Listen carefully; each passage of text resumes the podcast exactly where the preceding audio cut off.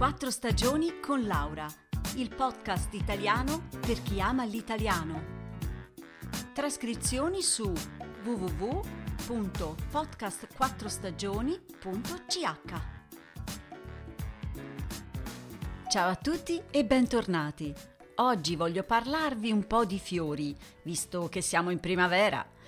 Eh sì, in questo periodo campi, prati e alberi si colorano e ci donano un senso di bellezza unico. È la mia stagione preferita. E per di più, lo sapete, i fiori per noi hanno un linguaggio specifico e attraverso di essi possiamo esprimere molti pensieri e sentimenti. Amore, amicizia, gelosia, perdono. Questo linguaggio in realtà non è una cosa nuova, ma risale a tantissimi anni fa. Ma è nel corso del 1800 che i fiori cominciano ad essere usati per comunicare sentimenti che non sempre le persone in quell'epoca potevano esprimere liberamente con le parole. Pensate che esistevano libri specializzati nella comunicazione con i fiori, ma attenzione, non in tutte le parti del mondo i significati sono gli stessi. Il senso cambia anche se un fiore, per esempio, viene offerto da solo o con altri, eh, con la mano destra o con la sinistra. Hmm. Allora, vediamo di sfogliare qualche pagina di questo incredibile dizionario italiano dei fiori.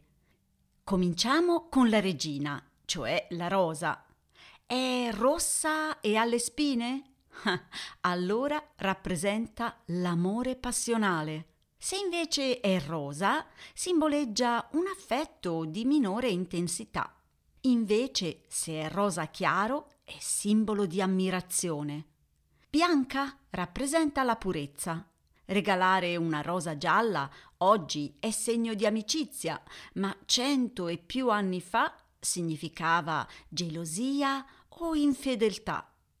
Un altro fiore che può avere tanti colori è il tulipano e il suo significato varia a seconda dei paesi.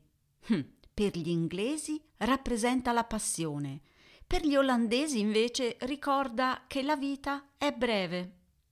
Poi ci sono i crisantemi.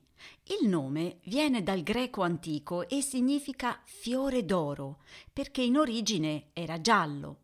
Però, mentre in tante parti del mondo i crisantemi sono simbolo di gioia e allegria, fate attenzione, per carità!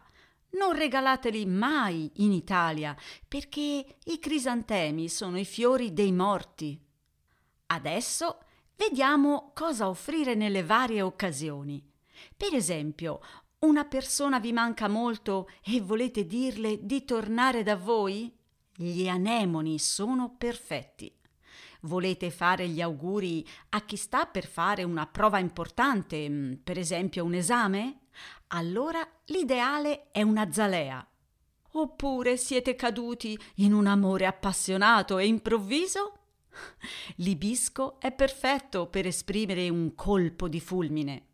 Per dire a una persona amica quanto è importante per voi, invece, potete scegliere le fresie, mm, che poi hanno un profumo meraviglioso. E per un sentimento duraturo, naturalmente l'azzurro fiorellino non ti scordar di me. Il nome è tutto un programma. Naturalmente possiamo creare anche un bouquet con tanti fiori e colori diversi. Vediamo un po'. Se mettiamo insieme un fiore che significa sempre e uno che significa amore, il messaggio sarà ti amerò per sempre. Oppure un fiore simbolo dell'amicizia con uno della fedeltà darà il messaggio sei il mio migliore e più sincero amico e così via. Forte, eh? Ma come dite?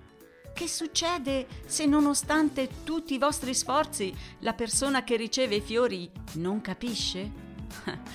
In questo caso, beh, bisogna farsi coraggio e parlare chiaramente, che poi, in fondo, è sempre la cosa migliore. Un saluto da Laura e a presto!